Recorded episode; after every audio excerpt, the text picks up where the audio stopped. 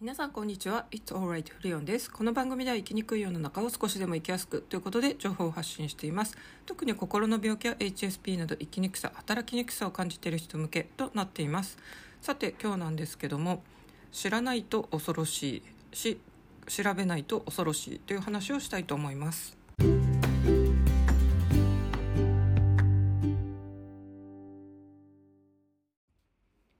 そうですね、会社の元上司から恐ろしい電話がかかってきました。この話内容する前にですね、私の最近の勤務状況をちょっとまとめておきます。さんがつなかばからですね働きいたしました。フルタイム契約社員で、まあ、さんがつ中はですね研修とかもあってアルバイトの扱いでした。でしがつから正式に社保がつくフルタイム勤務となってたんですよね。でしがつに私ですね謎の体調不良でいくつか病院行ったりもしましたが、結局原因不明のままなので微熱が続いて下がらないのであの ピーシーアール 検査も受けたほどなんですけども、まあ、これも陰性だったんですね。でごがつに結局ですね連休明けに他の病院に行って、まあ、診断書を提出してですね休職しておりました。で、まあ、最終的にはごがつまつで退職したんですけども、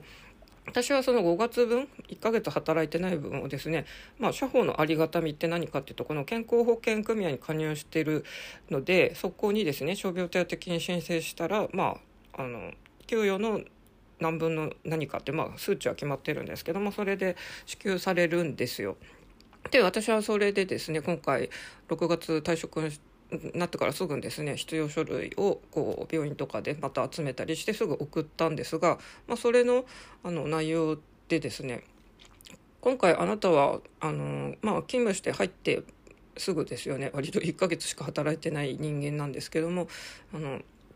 健康保険組合にいちねん加入してないと傷病手当金というのは該当しないんで、今回あなたは該当しないそうですよっていうことを言われまして、私もえってなったんですよね。でいや会社のあのその健康保険組合のホームページにも書いてるはずですけどねって言って、私もそれは見てるんですよ当然。であらじゃあ私も読んでますけど解釈違いだったんですかねって言って、まあ、それでダメなんですねで終わって、まあその電話を受け取ってあとはですねショックですよ。まあ、ある程度のまとまったお金をですねあの計算に入れてたので、まあ、そのお金が丸々消えたわけですから、まあ、普通に考えていただくとですね本当に突然月収そのままが消えたって感じですね。まあ傷病手当金はさっきも言ってるようにですね月収の、まあ、さんぶんのにとか一応数値がいろいろ決まってるのであの丸々はもらえない、まあ、ほとんどはあれですねあの失業保険と同じイメージです。昔よりは安くなるけどそれはもらわないよりあの当然支給されるものは、まあ、絶対いただいていかないとですね生活できないわけなんですよ。それが私も該当するはずなのに該当しないって言ってえっと思ったんですよね。でおかしいなと思ったのが、まあ、ふたつ理由があります。ひとつはですね私以前も同じような状況でいっかげつ勤務したらですね体調崩して、まあ、いっかげつ休職してって丸々同じようなケースをあの経験しておりまして、そこを派遣社員だったんですけども普通に受け取ってるんですよね。で、まあ、今回私が勤めてたとこっていうのはもう日本でも有名なですね大企業なわけなんですよ。でそこの健康保険組合がですねそんな札幌のあまり有名でもない派遣会社でもきちんと対応してくれたですね傷病手当金そんな入っていっかげつだろうがですね社保の、まあ、厚生年金を払ってたわけなんですよね。で払ってたのであの申請できて受給できてたのに、今回なんでこんな大手の会社で勤めてですねこの話が無理なんだっていうので変だなと思ったのが一つ、まあ経験があったっていうのと、まあふたつめはですねそのホームページも見てたのであれおかしいなと思ったんですよね。でそれでもですねあダメなんだってって思い込んで一時期本当にえこれどうすんの来月つうか今月のもう生活費やばいじゃんってことになってガクブルしてもうやばかったんですけども、まあさっきのふたつの理由があってですね変だなと思ってもう一回あの組合のホームページを見てみました。ただですねまあ特に該当のそのいちねんじゃないとダメっていうのが書かれてなかったんで、もうこれは電話するしかないなと思って直接ですね健康保険組合に電話しました。で出た回答っていうのはですね、まあ、私ごがつの休職の時はまだ在籍してたので会社を辞めてたわけじゃないのでそれ普通に回答すると。でいちねん経たないとダメなのは退職後ですね。私はごがつ中のは受け取れるんですけど、あのろくがつ以降もその病気が治るまでっていうので、まあ、任意継続とかしてたりする条件があったかちょっと忘れちゃいましたけども、とりあえずですね退職後も該当するケースもあるんですが、その場合はいちねん以上の加入が必要ということで、私は今回はですね退職後はもう最初から当てはまらないので計算も何も入れてません。私は単にですねごがつ中の勤務のその席がある間のこう給与を受け取ってない分を傷病手当でカバーしたいっていうのをまあ申請出したわけなんですよね。でこれはその健康保険組合の社員からですねあの回答しますという返事が来たので、まあ、改めてまた上司にあの連絡をしたっていうことなんですよね。でこれは本当にですね落ち込んでそのまま上司の言葉を鵜呑みにして、あこの会社はダメなんだ使えないんだって思い込んでたら、私は受け取れるはずのですねその、まあ、家賃とかの生活費の一部ですね、それを受け取れないことになったわけで本当に恐ろしいなと思いました。今回ですね上司は私がしてた仕事の責任者であってですね、まあ、事務処理の担当ではないと思うので、まあ、専門のその人事とかのですねこの健康保険を扱っているところの人から言われて伝えただけだとは思いますが、まあ、言われた立場からするとですねやっぱり当てにしてたお金がゼロですっていうショッキングな内容を伝えてきた上司にはちょっともやっとしたりもしますが、まあこれはですねミスしたその事務処理を行っている人が良くないので、まあ、怒りをぶけるとしたらそっちですが、まあ、いつまでも怒って怒っててもしょうがないので、まあ、きちんと対応できたということで一応あのですね一連の処理その健康保険組合から申請できるって返事をもらいましたって上司に伝えてですね、一応上司の方もあそれの連絡を聞いて再びまた健康保険の処理の方に回しましたということで、一旦ですね電話の時点では送った私の申請書はですね自分のところに送り返してくださいっていうことになってたんですよね。これがもし郵便とかがもうあのポスティングされてたらですねまた私のところに届いてまた送り返してってって言ってロスが生じるわけで、私これですねろくがつついたちにもうすぐに病院の予約を入れててですねあの病院の先生に必要なことを書いてもらう、これちょっとですねこの書類って書いてもらわなきゃいけないのがあって、あと会社側でもですね今度あのそれが届いたら実際この人は何月何日から何月何日まで欠勤しててこの間の無給ですっていう証明書を提出しないとダメなので、結構手続きとしてはですねそんな簡単なわけではなくて複雑っちゃ複雑なんですよね。でまあ、あのもう一回そっちの健康保険のとこに戻ったのが確認できたんでよかったです。本当にあの日数のロスを生じないように逆算して行動してたのでですねそこが崩れるとちょっと恐ろしいことになります。まあ私のようにですね経験者だとこうやって逆算して動くことまでできちゃうわけなんですけども、本当に一般の人がですね健康保険社保会社についている人はこういう病気であの無給状態になりそうだという時にですねこういうありがたい制度を利用できたりします。逆にですね私今回任意継続っていうのはそれはですね入ってにかげつ経たないとにかげつかん の, あの加入時期がないとダメで、私はですねしがつにあの加入して、うん、とよん、ごってなっててですねろくがつにもし退職してたらに継続に申し込めたらしいんですけども、私は今回にかげつのみでですねあのギリギリいっかげつ足りなくてあの出せませんでした。この任意継続を続けるかどうかもですね自分 の, あの地域の国民健康保険料とどっちが安いのかなとか、あと傷病手当金はですね退職後も受け取る人、私のようにこの短い期間じゃなくていちねん以上ですねあの健康保険組合に加入している方っていうのは退職後もですね最長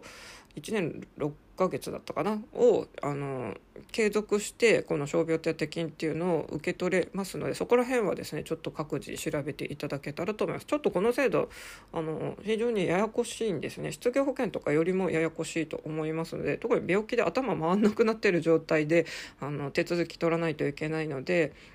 ちょっとややこしいですね。失業保険だとハローワークの職員の方とかにあのほとんどやってもらえるんですけど、これはですね自ら動かないと本当にダメなやつで、自分から先生にも書いてもらわなきゃいけないですし、会社の方にもその休んだ日のこの無給だっていうのを証明してくださいっていうのを出さなきゃいけなくて、特に退職したらですねそれはまあ郵送とかのやり取りになって結構大変なのかなと思います。私の場合はまああの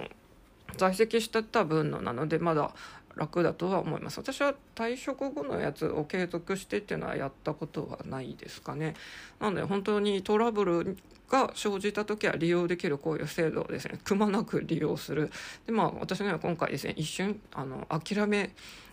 ざるを得ないようなゼロえんですよ、まあ、あなた該当しないですよって言われるショッキングなあの知らせが来てもですね、あの昔のマヤミキさんの茶の雫、諦めないで、似てないですねまああの人の言葉通りですね、諦めないでやってみるっていうのが、ま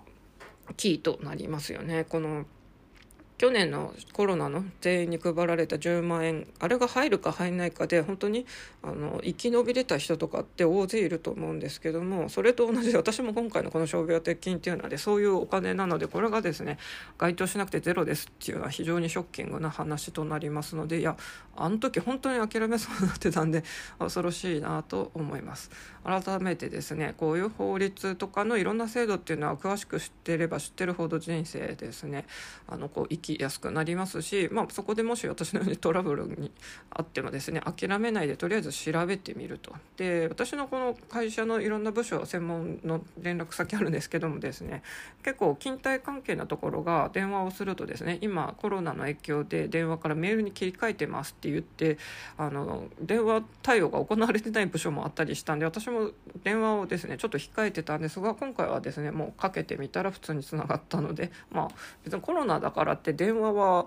直接話すわけじゃないので、まあ、オペラってオペレーターさんの数を減らしてるからメールに切り替えてるっていう理由とかなんでしょうけども、あの今回は普通に電話対応してもらえたのですぐに分かりました。私普段ですねちょっと電話ってあの受けるのもかけるのもあんま得意じゃないんですけども、まあ、今回は電話で迅速に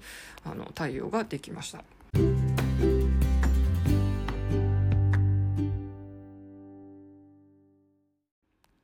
というわけでですね、今日は、まあ、いろんな制度を活用していこうって日々私が言ってる中の傷病手当金にスポットを当てました。でプラスしてですね、まあ、トラブルにあった時っていうのは調べて行動に移そうと。私も今回本当に該当しないんだっていう電話を受けた時はですね、もうついのどん底に落ちまして、えやばいじゃん、もう今月は来月どうやって暮らしていくの、まあ来月の話より今月ですね、私これ早ければ今月にあの受け取れるっていう算段、まあ遅くても来月にっていうふうに計算してたので、ゼロってなったらですね、えはあのキャってのあえっていうあの発音結構してえってやつですね、あの気分になっちゃいましたけども、まあきちんと調べて電話して、で最終的にはきちんとまた書類はですね一時期うちに送り返されるものだったのがですね、きちんとまた健康保険の、あの処理をする人のところに渡ったということなのでほっとしております。あとはですね、健康保険組合の方に提出されたら審査っていうのがありますが、まあそんなに普通該当しないっていう人はいないと思いますので、私もこれは、まあ、あとはいつどうなりますっていう連絡が来るのを待つのみかなと思ってます。あと今回私はですね、あの健康保険組合に加入してた時期は非常に短いので該当しませんが、退職後もですね任意継続の手続きして、最長いちねんろっかげつ、あの支給開始日からですよ、あの退職する前から休職してたらですね、そこから数えていちねんろっかげつっていうのをずっとあの受け取ることができますので、そこら辺の手続きについてはですね、これまた各自調べていただけたらと思います。このですね任意継続保険のシステムも、まあ、知らなければ知らないままの人もいると思いますし、でそれを利用してですね、この最大いちねんはん全部で受けれるんだよっていうのも、まあ、知らない人もいると思いますので、もし該当する方はぜひご活用ください。私は今回はそれに継続も資格ないですし、まあ、それが資格ないのでこのいちねんろっかげつに伸ばす伸びる方の傷病手当金退職後っていうのはダメですと。あとは例えば私は失業保険の方も、まあ、今回雇用保険に入ってですね、まあ、あのアルバイト時期は多分加入してないと思うので、まあ、にかげつ加入してたところで私はですね失業保険っていうのは受け取れないわけなんですよ。基本ろっかげつだかいちねんだかあの働いてないとダメなやつなので、私は失業保険は受け取れません。まあ、こういうですね制度でいろいろありますので、本当に皆さん各自調べていただけたらと思います。これ知らないとですね本当に特に今回の傷病手当金は自分で動かないとですね、あのその専門の用紙もあったり、私は今回会社の方でこの紙に記入してくださいねっていうのをダウンロードしてやりましたが、全国の健保協会だったらですねホームページでそこからダウンロードしたりすると思います。で病院の先生にお願いしなきゃいけませんし、まあそれ病院によってはいろいろですね、私これ診断書並みにお金かかるのかなってガクブルしてたんですが、私が行った病院はあのそんなにこの傷病手当金の書類代っていうのは高額じゃなかったのでほっとしております。あの本当うまく活用しなきゃいけないですよね。でこの私は音声配信をですね、まあ、続けていますけども、全然告知とか何もあの営業活動してないので、全然知って視聴者っていうんですかね、聞いてくれてる人も聴取率とかあるからいいのかな、視聴者はまあ増えないまま一桁台なんですが、国がなんかまた増えてるなと思いました。一番聞いてくださってる国の、 あの比率で高いのがなぜかアメリカ、次に、まあ、ガクッと減って日本、あとはですね本当に世界各国でその数値としては本当に いちパーセント 未満ってなってるんですけども、まあ、世界に散らばっている日本の方が日本人の方が聞いてくれてるのかなと思います。まあ、日本語を海外で聞きたいって